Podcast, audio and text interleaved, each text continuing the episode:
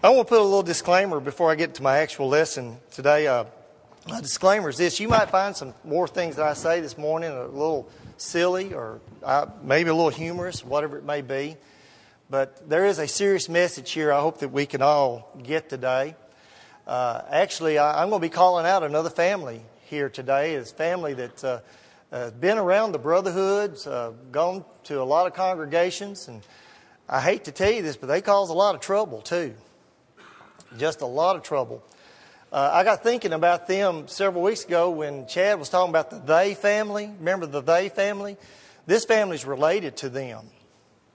And uh, in this family is a bunch of pew potatoes, too. I can tell you this their name is the Tater family. This is the Tater family. And I tell you that they, they can really cause uh, a bit of trouble in the church. Uh, let me introduce them. This, uh, this is dictator and commentator, and their children devastator, spectator, hesitator, agitator, imitator. And uh, not all of them are in the picture, but uh, that's some of them. And uh, Dick's mother lives with them. Her name's Meditator. And so uh, they, they're all a part of this family, and I just want to call them out today. We need to beware of them. Uh, let's, let's go on to Dictator here for a second. When, you know, when I think about him, I think about a scripture. It's in 3 John, uh, beginning in verse 8. And John says this We therefore ought to receive such that we may become fellow workers for the truth. And then he goes on to say, I wrote to the church, but Diotrephes, who loves to have the preeminence among them, does not receive us. Therefore, if I come, I will call to mind his deeds which he does, prating against us with malicious words, and not content with that, he himself does not receive the brethren, and forbids those who wish to, putting them out of the church. And so, dictators kind of like this Diotrephes that we read about here that John talks about in this scripture. Uh, he's a person that when he speaks, he speaks with a lot of nonsense and he also speaks with malicious words from time to time. He's a person that doesn't receive the brethren very well. And because of his attitude, I guess you could say, he's one that can put people out of the church just by his actions. I've talked to some people like that, and, and you know, really kind of shame on them when, when you visit someone, say, you know, we've been missing you at the worship service, and, and just every once in a while I'll get someone come along. Well, you know, I just can't get along with so and so over there. I just can't be in the same building with, with that person. Well, shame on them. We're here to worship God, not that person. But then again, sometimes there is that person out there, it's dictator, that can stir up some things that it makes it very difficult to be around that person. Why would anyone want to be overbearing such as this? Notice verse 11 in John 3. He says, Beloved, do not imitate what is evil, but what is good. He who does good is of God, but he who does evil has not seen God. John gives us a reminder to not imitate evil things. And you know, dictator kind of is like that. He, he sets a bad example for us all. And we don't want to imitate those things, but we need to imitate the things that are of God, the good things that are in life. Well, then there's his wife, commentator. When I think about her, I think about a scripture that's found in Matthew 23, verses 3 and 4. This is the scripture where Jesus is talking about the scribes and the Pharisees, all throughout the chapter, actually. But a couple of these verses, verse 3 and 4, he says this Therefore, whatever they tell you to observe, that observe and do, but do not do according to their works, for they say and do not do. For they bind heavy burdens hard to bear, and they lay them on men's shoulders, but they themselves will not move them with one of their fingers. Now, she's a little different from the scribes and Pharisees, being that they are male and she's female, but she does have some things that are like them. She is much like the scribes and the Pharisees in the days of Jesus. Because you see, they had no problem of criticizing others. They had no problem of criticizing their brethren, but they couldn't see past their own hypocrisy. And that was the problem of the scribes and Pharisees in that day and time. They would see things out there among them that need to be done, but they wouldn't take care of the things themselves. They were very good at telling others what they needed to do, but when it came time to do those things, they were no shows. They wouldn't do the things that needed to be done. I had a talk with commentator. she was telling me about things that need to be done here at Fountainhead. And, and so she was thinking about that, and she pointed out that, that there are several of you out there that's not involved in things. And, and you know, you need to be, but the funny thing about it was, I kept asking myself, well, are you involved in anything? you know, and come find out she's not. But yet she expects everyone else to be. She does make a good mate for her husband. We'll have to say that. Well, let's look at some of the children. This is their son, Devastator. He is a chip off the old block.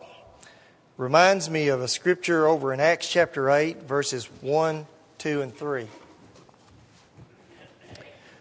Now, Saul was consenting to his death, talking about Stephen's death. And at that time, a great persecution arose against the church which was at Jerusalem. And they were all scattered throughout the regions of Judea and Samaria, except the apostles. And devout men carried Stephen to his burial and made great lamentation over him. But then verse 3 is where I really think about this fellow. As for Saul, he made havoc of the church, entering every house and dragging off men and women, committing them to prison. Now, again, there's some differences here with Devastator and Saul of Tarsus. Uh, Saul was trying to destroy the church from without, and this fellow here, he's one that was trying to destroy it from within. What makes me think of him is just the little phrase here that he makes havoc of the church. And that's what Devastator does. And that's what they have in common. What's his MO? Well, I, I can tell you, um, he doesn't attend regularly. In fact, I'm looking at, I don't see Devastator out there today. He's not here today. Uh, kind of like his mom, he, he talks about a lot of people here. He wants to complain about a lot of things. Uh, he complains about the eldership. He, he just doesn't, have confidence in the eldership here. You guys can do better according to him.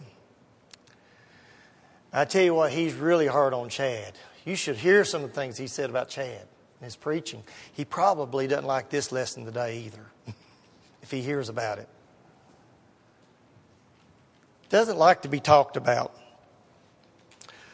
But as I think about Devastator, he has it in his own mind how things ought to be. And that's the way it should be, according to him. And he didn't really think about that there's other ways of getting things done in the Lord's church. His mom and dad have trained him very well. well let's look at one of his sisters. Her name's uh, Agitator. And the scripture that I think of when I think of her is found over in 2 Timothy chapter 4, beginning in verse 2. This is where Paul told Timothy to preach the word, be ready in season and out of season, convince, rebuke, exhort with all long suffering and teaching. For the time will come when they will not endure sound doctrine, but according to their own desires, because they have itching ears, they will heap for themselves teachers, and they will turn their ears away from the truth and be turned aside to fables. But you be watchful in all things, endure affliction, do the work of an evangelist, fulfill the ministry. Agitator is the one that brings these fables into the church. She can be here at the worship service and she hears the preaching, she sings the songs with us. But somewhere along the way, and it's not from the scriptures, she has an idea that we might ought to worship God in other ways. And there might be other ways to do things in the Lord's church that we cannot find the authority to do in the Word of God.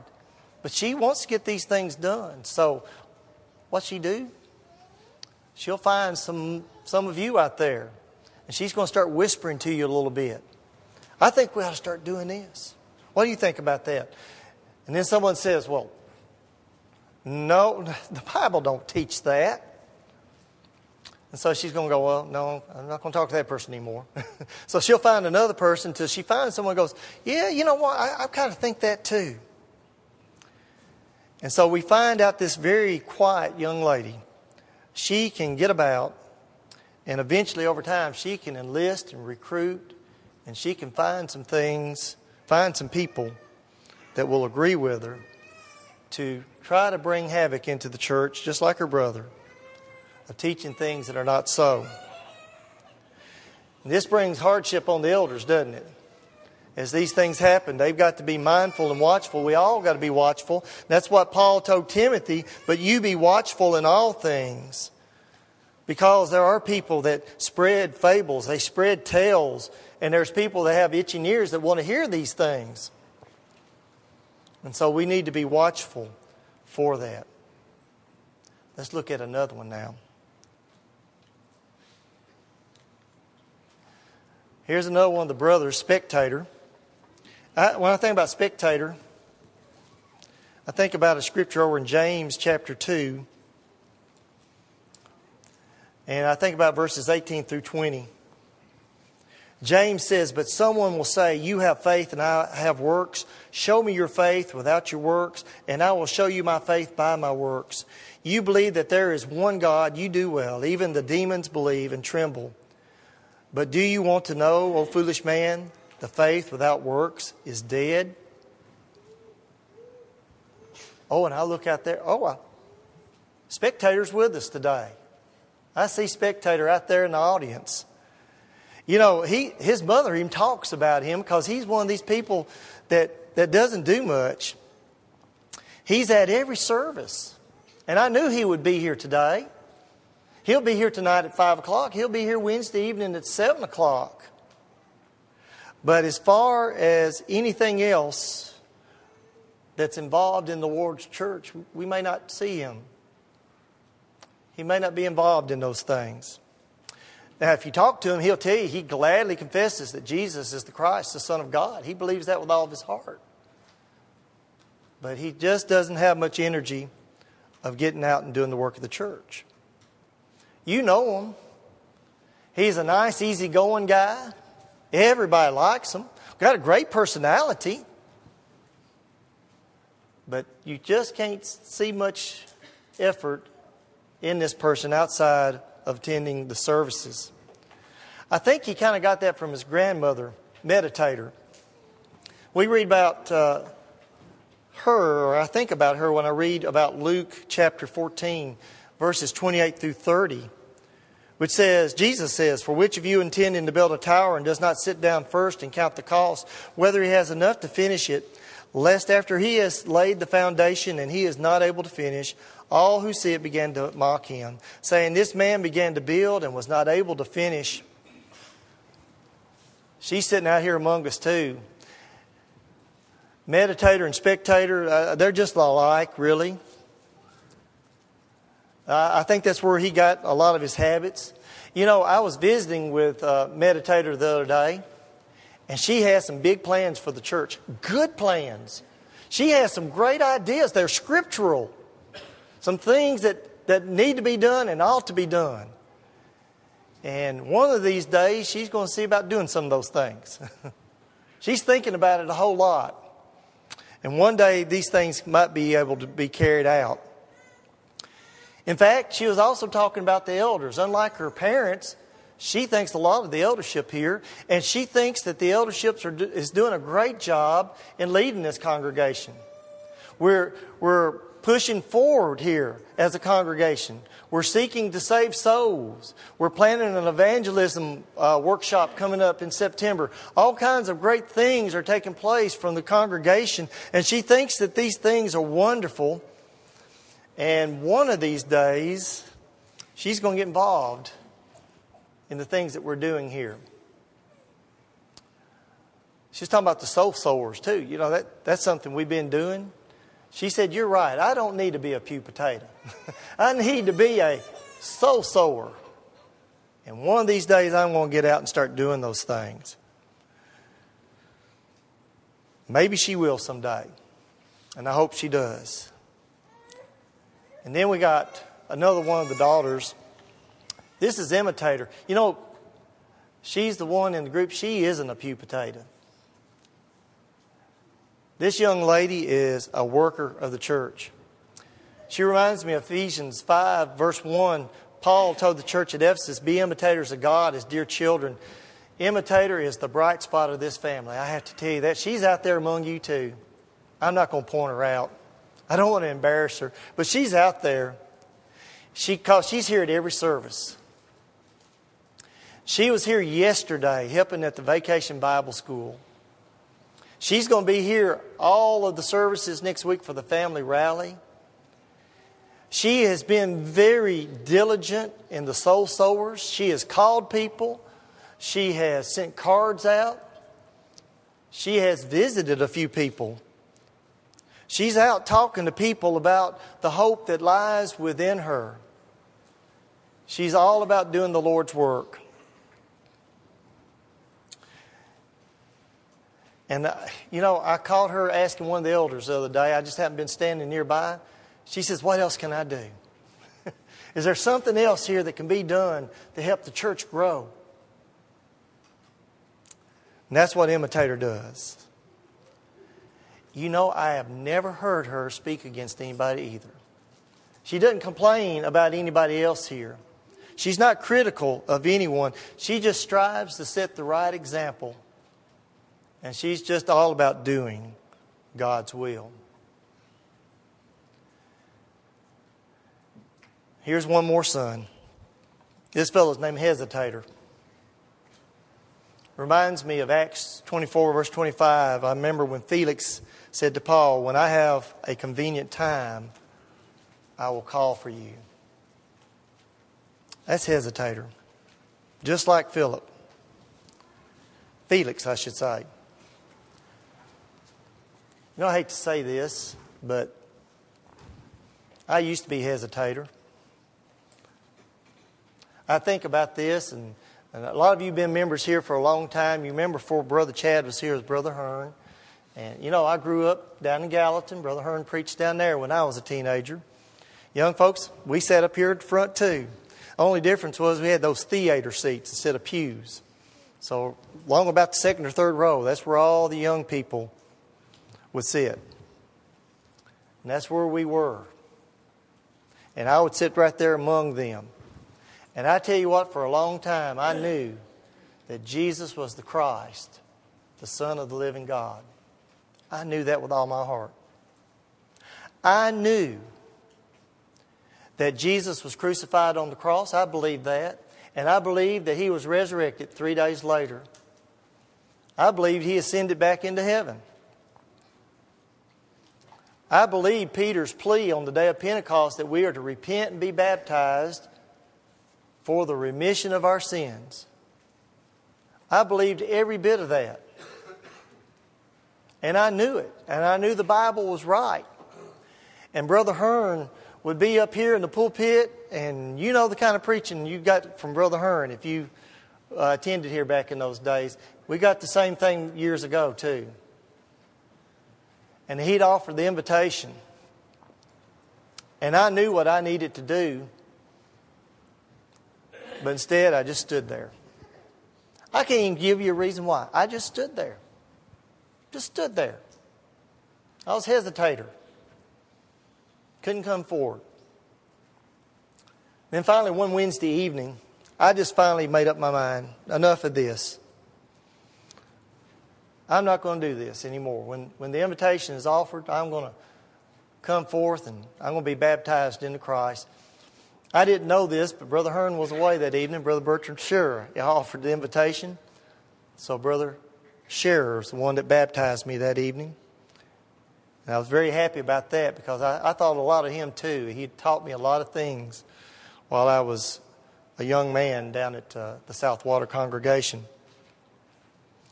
I don't know what Felix was thinking. I don't know. He might have been thinking, you know, as a governor, I have too many other things to be concerned with. I, this, this matter of salvation, this matter of obedience, uh, you know, when I get more time, I'll deal with it then.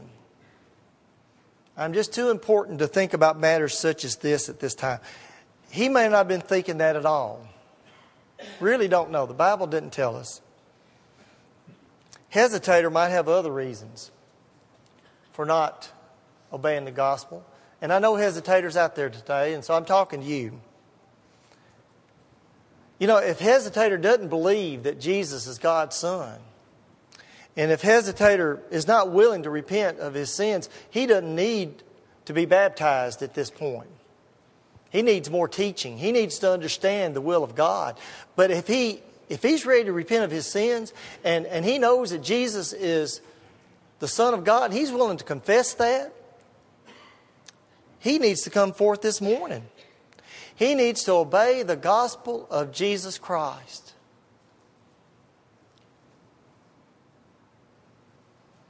Last night, got the phone call. Nathaniel, I hope I'm not embarrassing you. He says, No, good. I'm calling him out a little bit. I didn't know who this person, he's, he's talking to me on the phone. I didn't even know who I'm talking to. But he couldn't wait any longer. He wasn't going to wait till today. He, last night, he wasn't going to be a hesitator. He wanted to be baptized into Christ. And I said, just as soon as we can get over the building and get this done, we'll get it done. And we took care of it last night. And that's, that's the way it ought to be. When we understand that Jesus is the Christ, the Son of God, we can't be like hesitator. We've got to obey the gospel of Jesus Christ because we don't know when this world is going to come to an end. We don't know when our life is going to come to an end. And hesitator is going to find himself lost if he continues to be hesitator. Well, what about you? Are you hesitator? Can we call you that today? And if so, why don't we change your name this morning? Why don't you come and confess the sweet name of Jesus? Why not be baptized into Christ for the remission of your sins? Today is the day of salvation. Tomorrow may be too late. Won't you come as we stand and sing?